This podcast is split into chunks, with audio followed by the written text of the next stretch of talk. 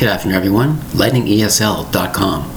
I'm also available on Instagram at lightningesl.53. Today's word is whack. Whack. I said that purposely. Whack. Spelled W H A C K. Whack. A whack is a striking of your hand or elbow or something against something, is a whack. Striking with a hard, hard, smart, resounding blow, or a blow of any kind. Or to chop this with your hand this, chop with that your hand that. You might use a blade or a knife or your hand against something, against the wall, against this, against that, is called a whack.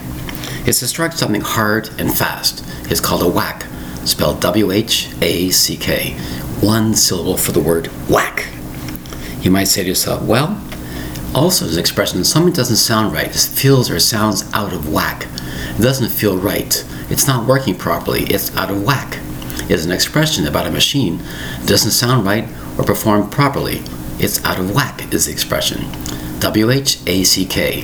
The word is whack. It's out of alignment. It doesn't feel right. It's not driving properly. Something is wrong. It's out of whack.